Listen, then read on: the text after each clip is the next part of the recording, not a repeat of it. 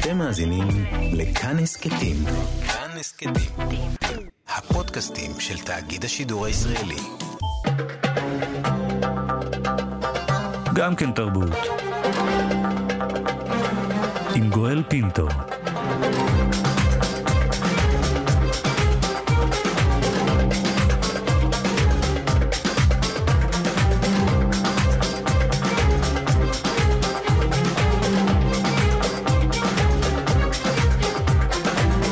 מפעל הפיס מכריז אתמול על הרשימה הקצרה של המועמדים לפרס ספיר. אנחנו שמחים להמשיך במסורת שלנו, זו השנה החמישית, שגם כן תרבות מאגדת את הסופרים העולים לגמר לשולחן עגול שכולו שיח ספרות ושמחה, ואלה שמות.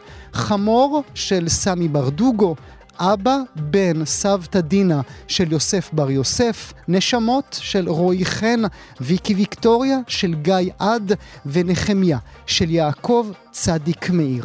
לפני שנתחיל, עוד קודם, לפני שנפנה אליהם, אנחנו פנינו אל כלת פרס ספיר לשנה זו, הסופרת אילנה ברנשטיין, שזכ... שזכתה בפרס על ספרה המצוין והמקורי, מחר ניסה ללונה פארק. ביקשנו ממנה להעביר את השרביט, לברך את המועמדים לפרס. לשמחתנו, היא הסכימה. הנה כמה מילים מאילנה ברנשטיין. חלפה שנה כמעט מאז שפרצה הקורונה לחיינו. דברים רבים השתנו, אבל מפעל הפיס ממשיך לחלק פרסים, קוראים וקוראות ממשיכים לקרוא, ואולי ביתר שאת, ובעיקר מעודד את העובדה שסופרות וסופרים ממשיכים לכתוב. ב-2004, אחרי בחירתו מחדש של אה, נשיא ארצות הברית ג'ורג' W. בוש, אמרה טוני מוריסון את הדברים הבאים. אני מצטטת במין תרגום חופשי. אה, זהו בדיוק הזמן שבו האומנים הולכים לעבודה, אין זמן לייאוש, אין אפשרות לרחמים עצמיים, אין צורך בשתיקות, אין מקום לפחד. אנחנו מדברים, אנחנו כותבים, אנחנו עושים שפה. We do language. כך ציוויליזציות מחלימות. בהצלחה לכל אחד ואחת מכם. זו אילנה ברנשטיין, מברכת את העולים לגמר בפרס ספיר לשנה זו. נאמר שלום לכולם. יוסף בר יוסף, בוקר טוב לך. בוקר טוב לך ולכל מי ששומע. צריך לומר לך גם מזל טוב, ממש החודש חגגת יום הולדת. נכון, אני בן 88 היום. מברוק עליך. תודה, תודה. אתה מרגיש בן 40?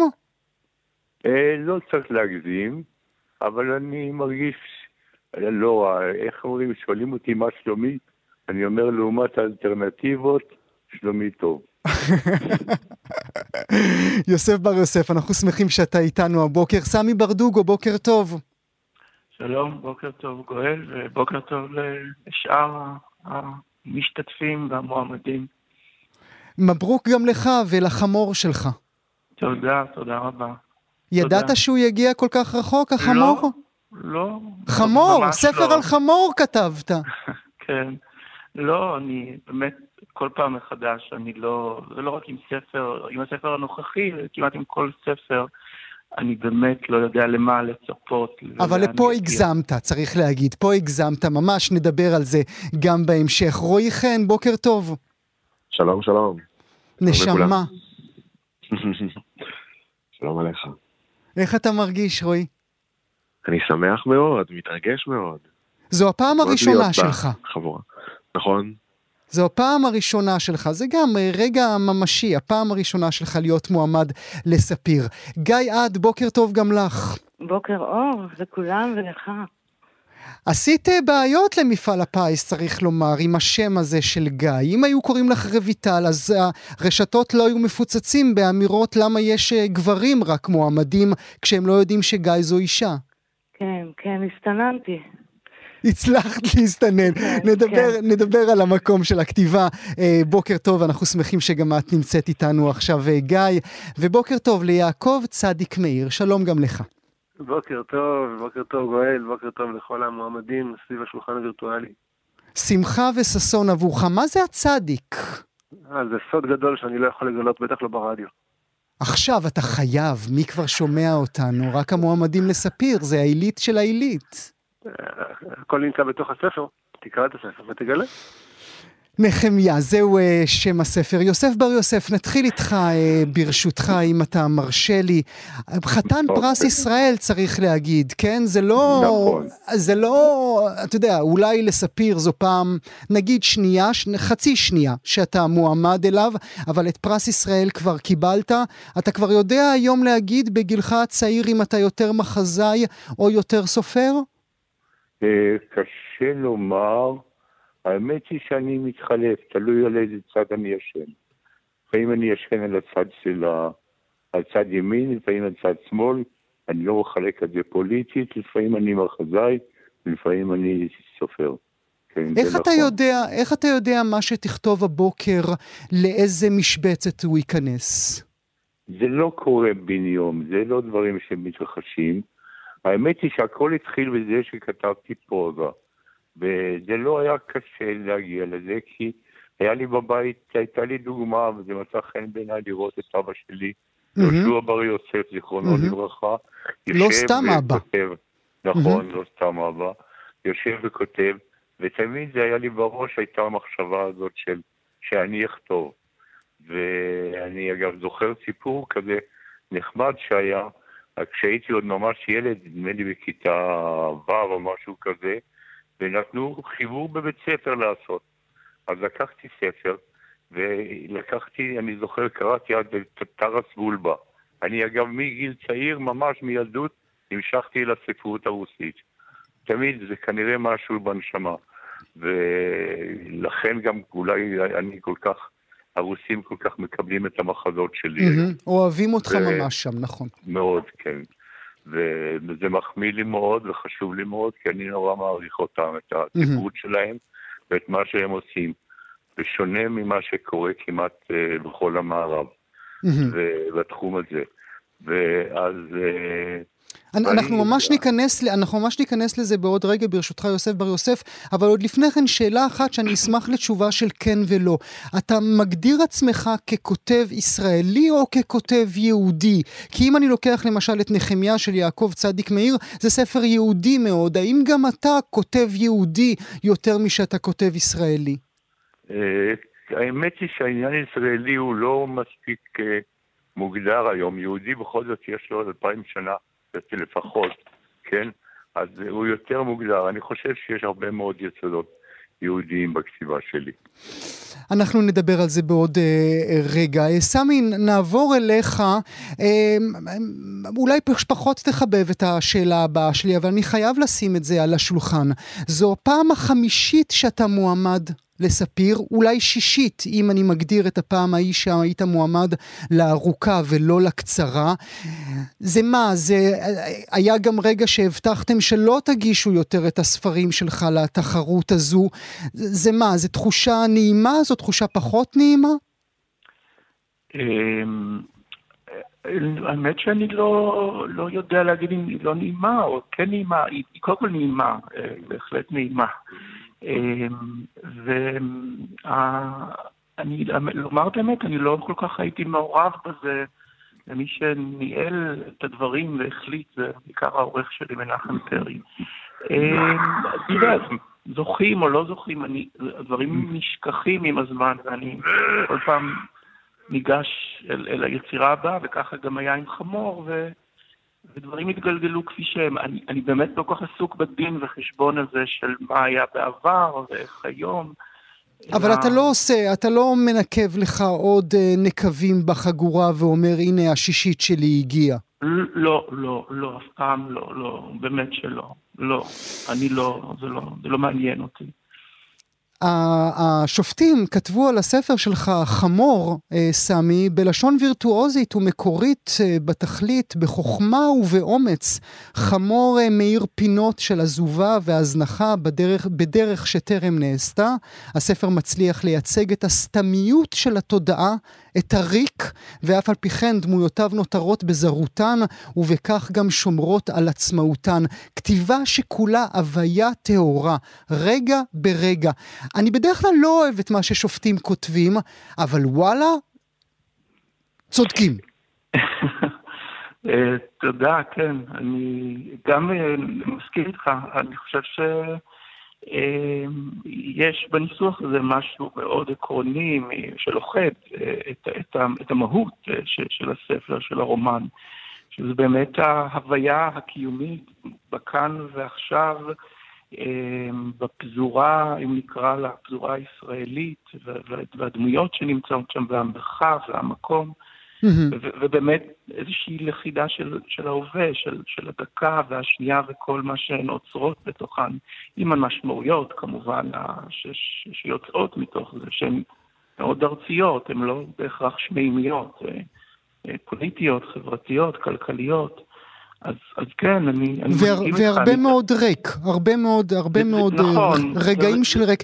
אמור לי, אני לא מכיר את הנתונים, אם, אם, אם תסכים, כן, אתה לא חייב. Mm-hmm. הספר הזה יצא בשנה נוראית, בשנה ארורה, בשנה שבה, כן. איך הוא התקבל אצל הקהל עצמו? השופטים אוהבים, הנה, בוודאי גם קיבלת ביקורות יפות, תמיד אוהבים, אוהבים לאהוב אותך. איך הקהל קיבל את הריק הזה שקיים בחמור? אגב, לא תמיד, לא כולם, יש גם כאלה שלא בהכרח, וזה, וזה בסדר, לא, לא צריכים לאהוב, זאת אומרת, לאהוב אותי ואין כאן הסכמה.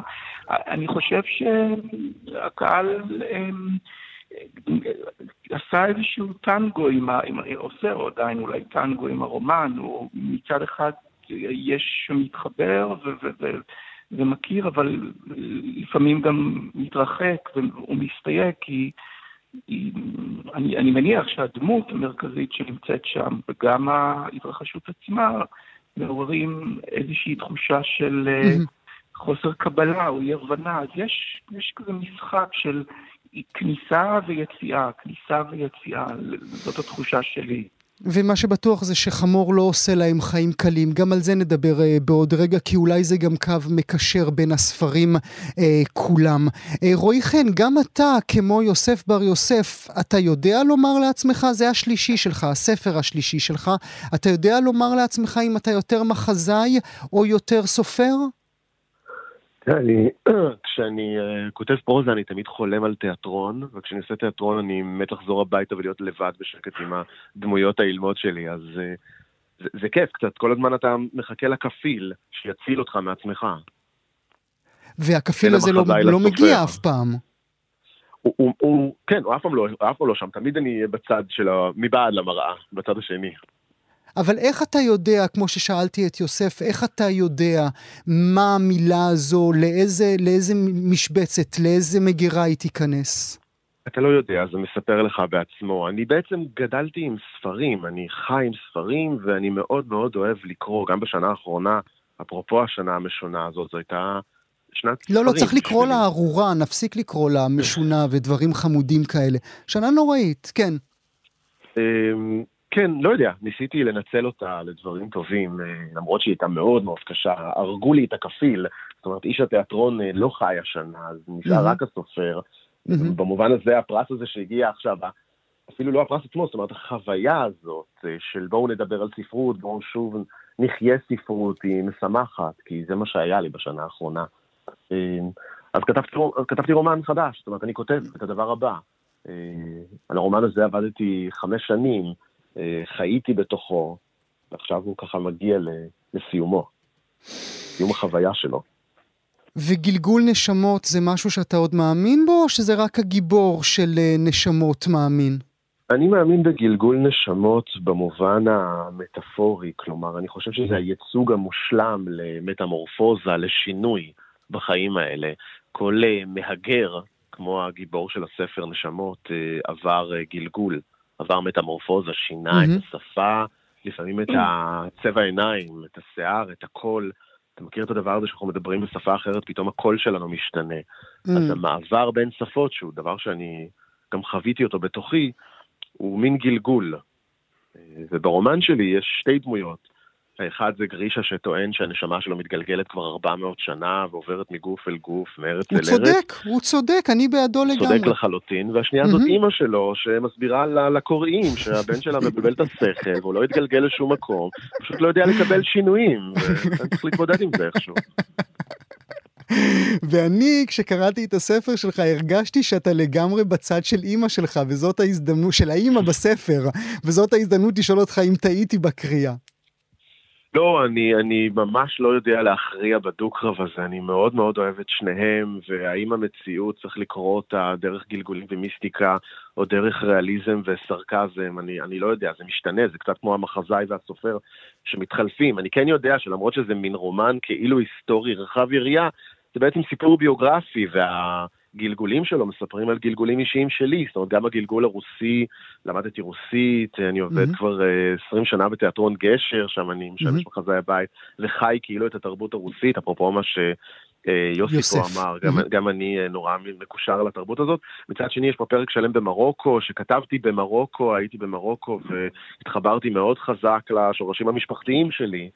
אה, ויש פה פרק באיטליה, שזה אולי השורשים mm-hmm. העתידיים שלי. ש, שזו יודע, שפה שאתה, שאתה, שאתה לומד עכשיו. בכלל שפות זה קטע מאוד גדול אצלך.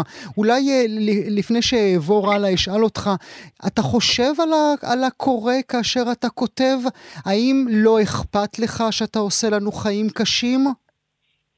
קודם כל, אני משתדל ממש לא לעשות חיים קשים, אני משתדל ממש, כמו בהצגות, להיות uh, קומוניקטיבי ולשמוע את, את הנשימה הזאת של הקהל.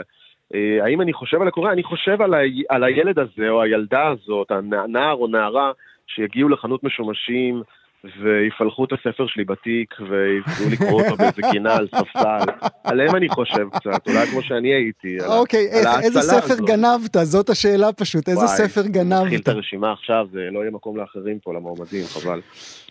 גיא עד, איתך אני רוצה ברשותך אה, להתחיל עם uh, קטע, אם תוכלי לקרוא עבורנו מתוך uh, הספר שלך, כי הוא יכניס אותנו אל הצלילים ממש. אה, אוקיי. זה קטע על... זה האידיליה שלי בספר, זה גאולה ואיזידור, שאני נורא אוהבת אותם. זוג יוצא דופן. טוב, אז אני קוראת. למרות התכנון הקפדני של המתנה הראשונה, איזידור הרגיש שאכזב את אהובתו עם הסיגריה האלקטרונית, אבל הוא ידע לשחק אותה תם ולעזור לה למרוח אותו בתגובתה. חייו לימדו אותו להחניק כעסים, להסתגל בקלות, להישמע לסביבתו, לא להעיק, לא להכביד, לא להזכיר כל הזמן שהוא נכה מחורבן, כך שהעשן הסמיך שעלה באפו עכשיו מהסיגריה שקנתה במכולת לא דכדך אותו. הוא ניגש למטבח ושמע אותה בוחשת את המשקה החם שלה. הוא נעמד מאחוריה וחיבק אותה. היא צחקה, הסיגריה עדיין בפיה. היא עשתה עוד פפפוף וזרקה את הסיגריה לכיור. את העשן מפיה נשפה הצידה, והסיעה את הידיים של איזידור על שדיה. הם התחילו להתגפף במטבח ואחר כך עברו לחדר השינה. שלושה ימים לא היו ביחד, היה כל כך נעים לחזור לתחושת השלם שהעניקו אחד לשני. צהרי יום חופשיים לחלוטין לאהבתם. אחרי שהתעלסו נותרו לשכב במיטה. איך היה אצל אחותך, איזידור שאל? היה טעים. אז למה חזרת מוקדם? רבתם? לא רבנו, אבל קצת קשה לה עם הרומן שלנו. היא לא מבינה למה אני צריכה את זה, מה היה לי רע קודם. היא דואגת לי. אז תסבירי לה, עיוור, אבל עם מקל כזה. והוא הניף את המקל הטלסקופי שהיה מונח ליד המיטה. הם התגלגלו מצחוק. איזידור שלי, גאולה שלי. גאולה שלי, כמה זה יפה. ויקי ויקטוריה של אה, גיא עד. עלייך השופטים אמרו שבשלל התבוננויות מקוריות, בבינת לב האמפתית ובלשון תמציתית מדויקת, מקימה גיא עד עולם שובה לב, אנושי מאוד, בו מהלכות דמויות פגועות ורצוצות, אנשים של כל ימות השנה הכמהים לתיקון, לחסד, אולי גם לאושר. מה שהיה חסר לי בדברים האלה של השופטים, אה, גיא, זה לדבר, נדמה לי, בספר שלך, איך שקראתי אותו, שאת מדברת בעצם על ילדים בספר כולו, לא על זוגיות. תראה, אני מדברת בספר הזה, אני חושבת שהוא פסל של הורות. מין פסל כזה שיצרתי. שבודק הורות מכל מיני כיוונים שלה. זאת אומרת, ילדים זה חלק מזה, אבל יש גם הרבה הורים בספר. אמ, זה מאוד מעניין אותי, ובספר הזה מאוד התעסקתי בזה. אה, מה שאני חושבת זה שאנחנו רצוצים, אתה יודע. אני, יש לי את הדימוי הזה שאנחנו... אנחנו גמורים, אנחנו, אנחנו גמורים. אנחנו מטילים אותנו על איזה חוף ים, ואומרים לנו באמת, על, על איזה, על קצת חול, ואומרים לנו, תצלחו. וכל אחד בונה איזה קביים, ואיזה דוגית, ואיזה אני לא יודעת מה, ומנסה לעבור את הים הזה. אז מבחינתי, כל האנשים אצלי בספר, כל הדמויות האלה, הן, הן, הן, הן גיבורות. Mm. הן גיבורות, כי באמת זה נורא קשה לחיות. זאת אומרת, זה יכול להיות מצחיק, וזה יכול להיות טעים, וזה יכול להיות הכל, אבל זה קשה. המון פעמים זה קשה. אז, אה, אז זהו, אז בעצם, על זה הספר. על ה... על, על, על השבירות הזאת. צריך לומר, את uh, היית כבר מועמדת לפרס ספיר ברשימה כן, הארוכה. על, נכון. על הבאר שבעים, על הבאר שבעים. מהי התחושה עבורך עכשיו עם המועמדות הזו? אני נורא שמחה. אני נורא מאושרת. בשבילך כסופרת. שסוף סוף קיבלה את ההכרה שלה, או בשביל הספר שלך? אני מרגישה, ש- תמיד כשאני כותבת על הדמויות שלי, אני מרגישה שהן איזה שהם שוליים של, ה... של, של הבורגנות, לא איזה. שוליים אה, יוצא דופן, אבל כאילו מין אנשים כאלה ש... אני תמיד מחפשת את הסטריאוטיפ שסרח. להראות משהו שנראה לנו כאילו הוא או הדבר הזה, אבל הוא לא, ואז להיכנס פנימה לתוך העניין הזה. וכל ה... וה... וה... והיצירים שלי בוויקי ויקטוריה הם נורא כאלה, הם אנשים נורא נורא ספציפיים, ונורא רציתי שהם יחיו, פשוט שהם... אז אני פשוט, אני כל כך שמחה, אני, יש לי, אני מתאהבת בדמויות שלי קצת. למרות שבוויקי ויקטוריה יש... אה, והשמחה אה. שלך ש, שאנחנו מתאהבים, שגם אנחנו התאהבנו, שלא נשארת לבד עם האהבה שלך לדמויות. תראה, אני יכולה להגיד לך ששאלת את רועי על, על, על, על הקשר שלו לקוראים, אם חושבים על קוראים. בעיניי ספרות זה תקשורת. זאת אומרת, יש נאון שקוראים לו ספר, אבל אני כן חושבת שהעניין הזה דיאלקטי. אין סופרת בלי קוראת. ו- ומשהו מתרחש ב- ב- באזור הזה. אני לא כותבת בשביל למצוא חן בין- בעיני הקוראות, הקוראים, אבל אני כותבת בשביל שיש משהו בספרות שהוא נורא נורא אינטימי. מהמם. ואם אני מייצרת רגע וירטואלי שבו יש מפגש בינינו, כאילו נתתי, הענקתי לך משהו, בעיניי זה כאילו, זה עושה אותי חלק מהחברה האנושית. אה, אה, התרומה הכי גדולה שלי. אז, אז כן, אז, אז, אז התקשורת, בוודאי. ומי שלוקח אותנו בכלל ל- ל- למאות אחרות, ובאמת זה עימם אותי לחלוטין, זה אתה, יעקב צדיק מאיר. אתה לוקח אותי לשבתאי צבי בכלל בנחמיה. לוקח את שבתאי צבי, למרות ששבתאי צבי הוא לא גיבור אה, ראשי לספר בכלל. אבל למה נזכרת בו? מדוע דווקא אותו אתה חוקר בספר שלך? אני היסטוריון, ובמקצוע אני עובד עם כל מיני טקסטים וספרים אה, ישנים יותר וישנים פחות. ואגב הילוכי, נתקלתי בדמות הזאת, בנחמיה כהן, שהוא דמות היסטורית, יודעים עליו מעט מאוד. מקובל פולני, נכון? אם אני זוכר נכון, מקובל פולני. מקובל פולני, כן, יודעים שהוא יצא מפולין, יודעים שהוא מת באמסטרדם, ומתישהו באמצע חייו הוא נפגש עם שבתאי צבי בטורקיה, ומשהו במפגש שלהם גרם לשבתאי צבי להמיר את דתו לאסלאם ולשנות את כיוון ההיסטוריה היהודית במובנים רבים. אה, מצאתי את זה נורא מסקרן, אז התחלתי להשלים, אה, להשלים פערים מדמיוני, וככל שהפערים הושלמו, אז הבנתי שיש כאן, אה, כאן סיפור. מחקר היסטורי לא יהיה, אבל סיפור יהיה. זו, זו, זו חוצפה, זו חוצפה בלתי רגילה, יעקב, אה, להמציא, להשלים, אה, מילה נחמדה יותר, להשלים פרטים מהדמיון שלך לסיטואציות היסטוריות אמיתיות. אה, אני מסכים, יש פה, יש פה ממד מסוים של חוצפה, ואם אני צריך להתנצל בפני מישהו, זה אולי בפני נחמיה כהן ההיסטורי, שבטח היה איזה צדיק תמים ולא הטיפוס הנכלולי שעשיתי עשיתי ממנו. ובטח שנפגוש אותו בעולם העליון אחרי 120, אז אני אה, אצטרך לשבת איתו לאיזה כוס קפה רצינית. הוא זה שגרם, נחמיה כהן הוא זה שגרם להסגרה לשלטון, נכון? של שבתאי צבי, לשלטון העות'מאני.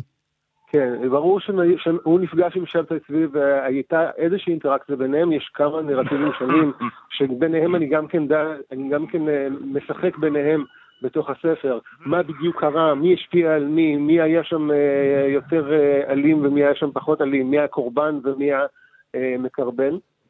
אה, אבל כן, משהו בפגישה שמה קרה. ושאלתי גם קודם, אבל לגביך אני תוהה, האם אתה יותר כותב יהודי, כמו ששאלתי את יוסף בר יוסף, כי באמת זה, זה ספר שכל כולו מקורות, אתה תלמיד חכם אמיתי, אה, או שזה ספר רוסי בכלל, ואז אנחנו מתחברים לרועי חן. אז תגיד לי, תגיד לי אתה. אה, אני, אני מעדיף לקרוא לו, תשמע, הוא, הוא, הוא, הוא נדפס בארץ ישראל, הקוראים שלו קוראי העברית, רובם גרים בארץ ישראל. במובן הזאת הוא, הוא, אה, הוא ספר ישראלי, והוא, ודווקא בזה שהוא מדבר על מאות אחרות, אני חושב שיש לו משהו חשוב להגיד בתוך, אה, בתוך הספרות הישראלית, שעוסקת ברובה בכאן, בעכשיו, או במיתוסים של הייסוד של, של, של ישראל. אה, אבל דווקא אני חושב שהייתי מעדיף אולי את הכותרת של סופר עברי, כי העברית פה היא באמת, כמו שגם אתה פתחת, וכמו שאילנה ברנשטיין גם הזכירה, אנחנו, אנחנו עושים דברים עם שפה. אה, ובמובן הזה אני חושב שזה הניסיון והאתגר שהיה בספר הזה, והשמחה בזה שהוא התקבל אל לב השופטים בשלב זה, וקוראים מסוימים, וזה שמחה של העברית בסופו של דבר, של הספרות העברית, ושל כוח של הספרות העברית. עוד רגע אבקש ממך לקרוא, אבל עוד קודם ברשותך אקרא את דברי השופטים. אירופה היהודית והלא יהודית של המאה ה-17, אומרים השופטים על נחמיה של יעקב צדיק מאיר, מתייצבת כחיה לעיני הקורא בזכות כושר תיאור, הם, הם לא טועים, זה, כאן הם לא משקרים. והמחשה יוצא דופן, גם בזה הם לא טועים. הנסמכים על מהימנות היסטורית מדוקדקת ודמיון פיוטי, תוך שימוש משוכלל במוזיקה של השפה, שפת בית המדרש ושפת הרחוב. ושפת בית המדרש תיקח אותנו בעוד רגע ליוסף בר יוסף, אבל לפני כן קרא עבורנו מתוך נחמיה, אם תועיל. בשמחה רבה.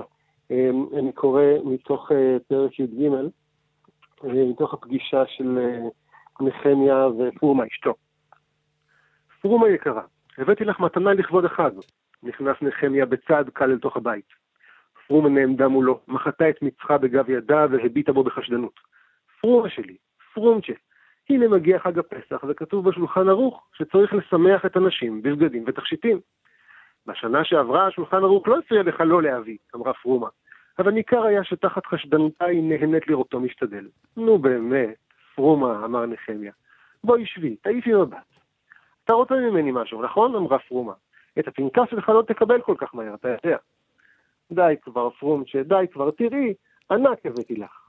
והוא שלף מכליו קופסה שחורה קטנה וממנה הוציא ענק כסף נוצץ. פרומה הביטה בו ולא הצליחה לעצור את החיוך. אוי, אמרה, זה כל כך קטן. קטן, אמר נחמיה, אבל יקר. יקר, אמרה פרומה, אבל מכוער. מכוער, אמר נחמיה, אבל מתאים לך. נו באמת, אמרה פרומה, נחמיה. היא נטלה את הענק ובחנה אותו מקרוב בחמדה. ואיפה הבגדים? שאלה. ידעתי שתשאלי, אמר נחמיה. אם היה לך צוואר, הייתי אומר שתנסי לענוד אותו. ופרומן אמרה בקול רך, רשע בן רשע, בהמה בדמות חיה, וענדה את הענק על חזה האדום. איך אני נראית? שאלה. ונחמיה אמר, כמו זרש. כמו זרש. אני אשמח אם תאזין להקלטה אה, כשנסיים את הכל, ותשמע שנהיית פתאום תלמיד חכם אשכנזי כאשר קראת, כאשר קראת את המילים שלך אה, ממש. אה, יוסף בר יוסף, אה, אחזור אליך. שפת הקודש, אותו עולם של מאה שערים, אתה מצליח אי פעם בחלומות שלך, בכתיבה בוודאי שכן, אבל בחלומות, לברוח ממנו, לצאת ממנו? יוסף? אני חושב שאת טועה טעות גמורה מההתחלה. Mm. השפה שלי היא לא שפת קודש בשום אופן. אני אף פעם לא כתבתי אגנוניזמים בשום פנים ואופן, אלא להפך, השפה שלי היא שפת דיבור, היא שפה של לשון, אם כבר, אז את יכולה לומר שהיא שפה שיכולה להזכיר את השפה של הספרות הרוסית, כי mm-hmm. אני, כשאני, גם כשאני כותב, אני כותב, אני קורא בקול רם דברים. ויש לי, אגב, קוראת נהדרת, זה... הלו? כן, כן, בהחלט, שומעים. אה, שמלווה אותי כל הזמן, עליזה רוזן, ואני, כל דבר שאני כותב, אני קורא לה בטלפון, היא גרה בירושלים, וכל מה שאני עושה זה להישמע, ולהיות, להישמע דיבור, להישמע לספר סיפור. וזה אחד הדברים שאני רחוק בהם מהספרות שנכתבת היום, לא רק בארץ, שהיא הרבה יותר עוסקת בפילוסופיה, היא עוסקת יותר ב... ב... בנסמל, במה שמדובר, והיא לא עוסקת בחיים ממש. אני חותר לזה שהשפה שלי תהיה שפה של חיים. Mm. הדבר הראשון שחשוב לי זה תחושת החיים שנובעת מזה. ואם אני מקבל מחמאות היום שחשובות לי, אז הן uh, כאלה שאומרות לי שעם כל הגיל שלי, אני להפך, אני נעשה יותר ויותר צעיר ו- ומדבר, ומדבר בלשון של בני אדם, ומדבר בלשון של, אגב, של ספרות שנכתבה בארץ בשנים שלפני קום המדינה. שהייתה מאוד מושפעת מהספרות הרוסית, כי זה מה שקובע, ולא מילים של סלנג או דברים כאלה, אלא יש רוח לשפה, יש רוח שהיא דיבור, ואני מאמין שמה שאני עוסק בו, אני לא משתמש במילים מליציות, ומשתדל לא להיות מופרך בכתיבה שלי אף פעם, ומשתדל להיות מה שיותר נאמן לתחושת חיים, לא לשקר ולא, ולא לא, לא, לא להיות קיצ'י ולא להיות אה, מנופח, אלא להפך, להיות כמה שיותר שקט והולך נכון, ולומר את הדברים mm-hmm. אפילו הכי נוראים, אבל לומר אותם בשקט, אה, בדיבור. נאמר אה, שהשופטים אה, התחברו מאוד לדברים שאתה ממש אומר עכשיו, הם מדברים על השפה שלך, השופטים, הם אומרים שהיא שפה יצרית, מסתורית וריאליסטית גם יחד, כזו ששוזרת את הסיפורים למארג רב קסם ולהישג ספרותי מרשים. האם תקרא משהו עבורנו? האם תצטט משהו עבורנו מתוך אבא בן סבתא דינה? האמת היא שזה קשה לי, לא, לא הכנתי את הספר וזה... אבל אני יכול למשל לומר דבר אחד, לדוגמה פשוט.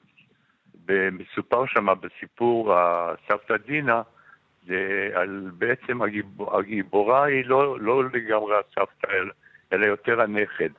וזה מקרה שבו באים ואומרים ל, ל, לסבתא ש, שבעלה, שהיה בצנחנים, נהרג במלחמה, הוא נפל. ובאים ואומרים, באים כמובן מתייצבים במשפחה ואומרים, והילד הוא, ילד, הוא עדיין ילד, הוא שואל מה זה נקרא הוא נפל במלחמה, איך זה הוא יכול ליפול? הלא הוא בצנחנים, הוא חזק. הוא יכול לקום בלי כלום, איך מה פתאום הוא נפל? הוא לא יכול ליפול. כלומר, והיה חשוב לי מאוד שזאת תהיה התגובה של ילד.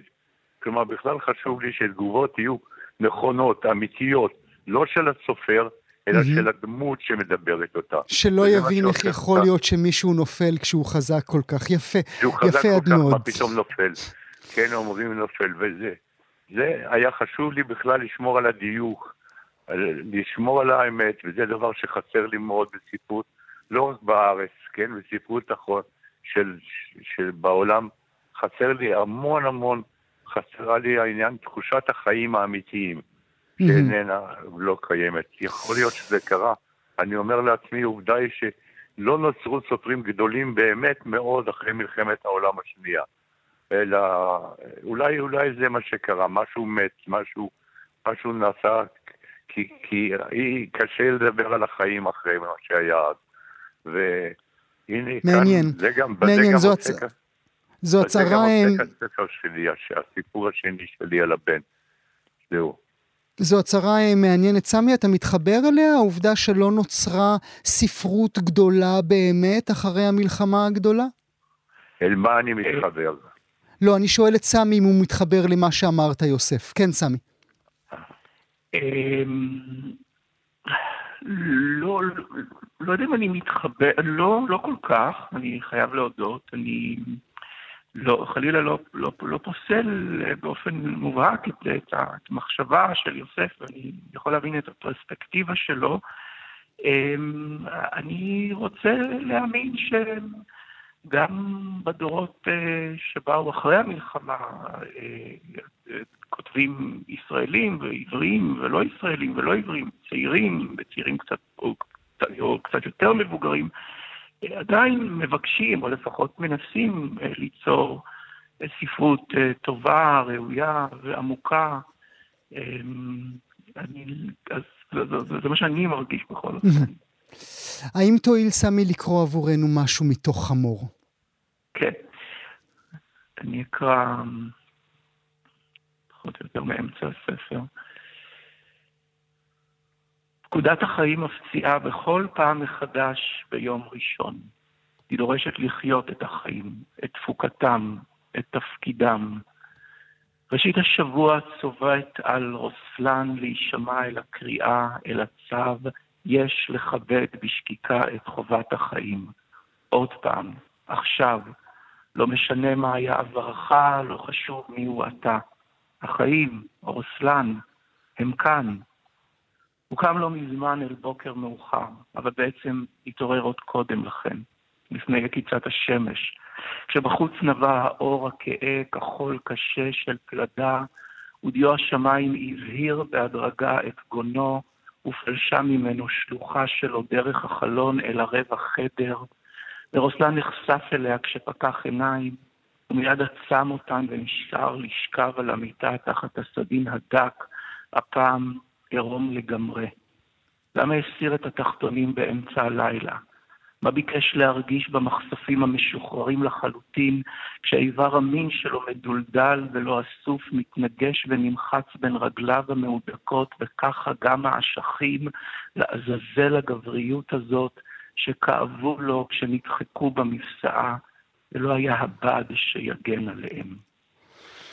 לא היה הבד שיגן עליהם. העברית, העברית מה, היא, היא, כאשר היא מגיעה אל המין, היא קצת, מה, היא, היא, היא, היא נשארת עקרה? אל המין, אתה כן, אמרת? אל מין, אל, אל, אל מין, אל עירום, אל, אל רגעים אינטימיים. אם היא נשארת עקרה, אמ, לא, אני לא מרגיש ככה, אני... אמ, רוצה לחשוב שגם ההתייחסות אל, אל, אל המין או אל הגוף או, או, או אל עירום או אל כל דבר אחר אה, בעברית שכשאני משתמש בה היא לא, היא להפך, אולי דווקא מנסה לפאר או להתייחס אל המין כאילו היה כל דבר אחר אמ, ולא... היא לא, לא מאדירה את הרגע. היא, היא, היא יכולה להדיר את הרגע כמו שהיא יכולה להדיר כל רגע אחר. זאת אומרת, מה שאני אומר הוא שאני לא עושה הבחנה בין כתיבה על מין, על גוף, או על נוף, או על אלוהים, או על אימא ואבא וכולי וכולי. הכל תלוי אה, התחושה והמחשבה שלי ברגע שאני כותב את הדבר. אם צריך להדיר או, לזל, או להקטין אה, אירוע כלשהו, אז, אז כך זה נעשה אה, בשפה.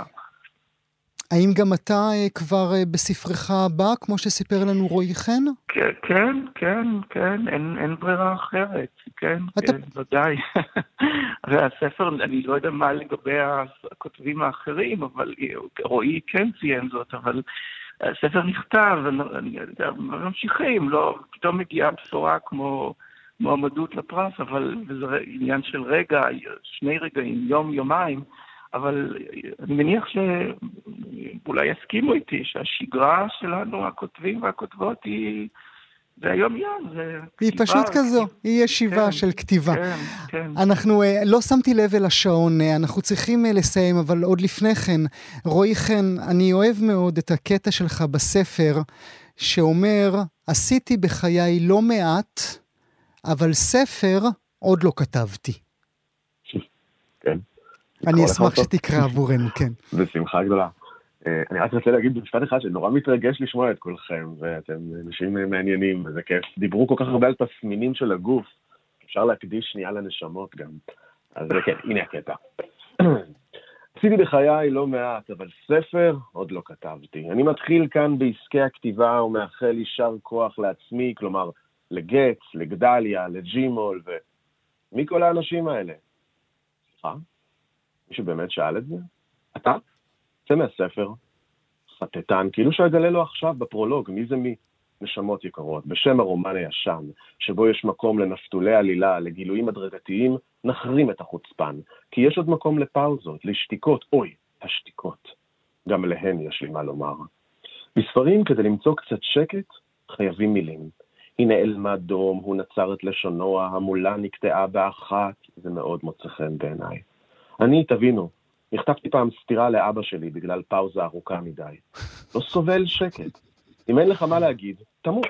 אני מלא מילים. גם כשאני שותק, אני מדבר, בלי קול. מונולוג פנימי אינסופי הנמשך גם כשאני אוכל, מתרחץ, או במחילה, נוגע בעצמי. והנה, גם אתה נוגע בעצמך, רועי. אה, שאלה לסיכום. שאלה לסיכום לכולכם, אני מקווה שתשחקו איתי. רועי חן, מי הזוכה שלך מלבדך? אה, זה נורא ברור. כל השאר. כל השאר, ואחד ספציפי? נו, באמת, השתגעת. גיא עד, מי הזוכה שלך? קודם כל, זכינו כבר. אנחנו תמיד נדע לברוח קדימה. אין לי מושג מי הזוכה. זה לא כל כך משנה, כי כמו ששמעת, אנחנו משועבדים מספיק בשביל שתהיה לנו החירות הזאת mm-hmm. להמשיך לכתוב מתוך הצורך. אני מאחלת לכולנו הצלחה, אני חושבת שזה כבר... ברגע הזה זה כבר הישג גדול מאוד, זה נורא נורא בטח בשנה הזו. יעקב צדיק מאיר, התשובה שלך? אני אתחמק באלגנטיות כמו כל השאר, ואני אגיד שזו חגיגה גדולה. חגיגה גדולה לספרות, חגיגה גדולה לקוראים. אה, וזו באמת, האמת שזו באמת, אה, אה, השולחן העגול הזה הוא באמת מרגש מאוד ומשמח מאוד, וזה כיף גדול לשמוע את כולם, ובאמת זו אחת הרשימות המרשימות שראיתי. אני מסכים עם זה לגמרי. סמי, הזוכה שלך, מי הוא? לוקח ומעתיק בשמחה את דבר, דבריהם של גיא ושל כולם. גם אגיד, מ, דיברנו על, על, על ניסיון, אז אם זה חמש, או כמה פעמים שאני נמצא במקום הזה, אז באמת שאי אפשר לדעת, ובאמת שכולנו נמצאים כבר במקום טוב ומוצלח ומנוצח, אז, אז הכל, אין לי מושג, וזה, וזה טוב שאנחנו כבר כאן. ומילה לסיום של יוסף בר יוסף, הזוכה שלך בפרס הזה, מי הוא, אם זה בכלל חשוב? יוסף? או, אני חושש שאיבדנו את יוסף. אז זה הזמן שלי להיפרד uh, מכולכם. Uh, יוסף בר יוסף, אם הוא שומע אותנו, סמי ברדוגו, רועי חן, גיא עד ויעקב צדיק uh, מאיר, המועמדים הסופיים לפרס ספיר של מפעל הפיס. אני מודה עד מאוד. תודה רבה שהייתם איתי הבוקר. תודה רבה. תודה רבה.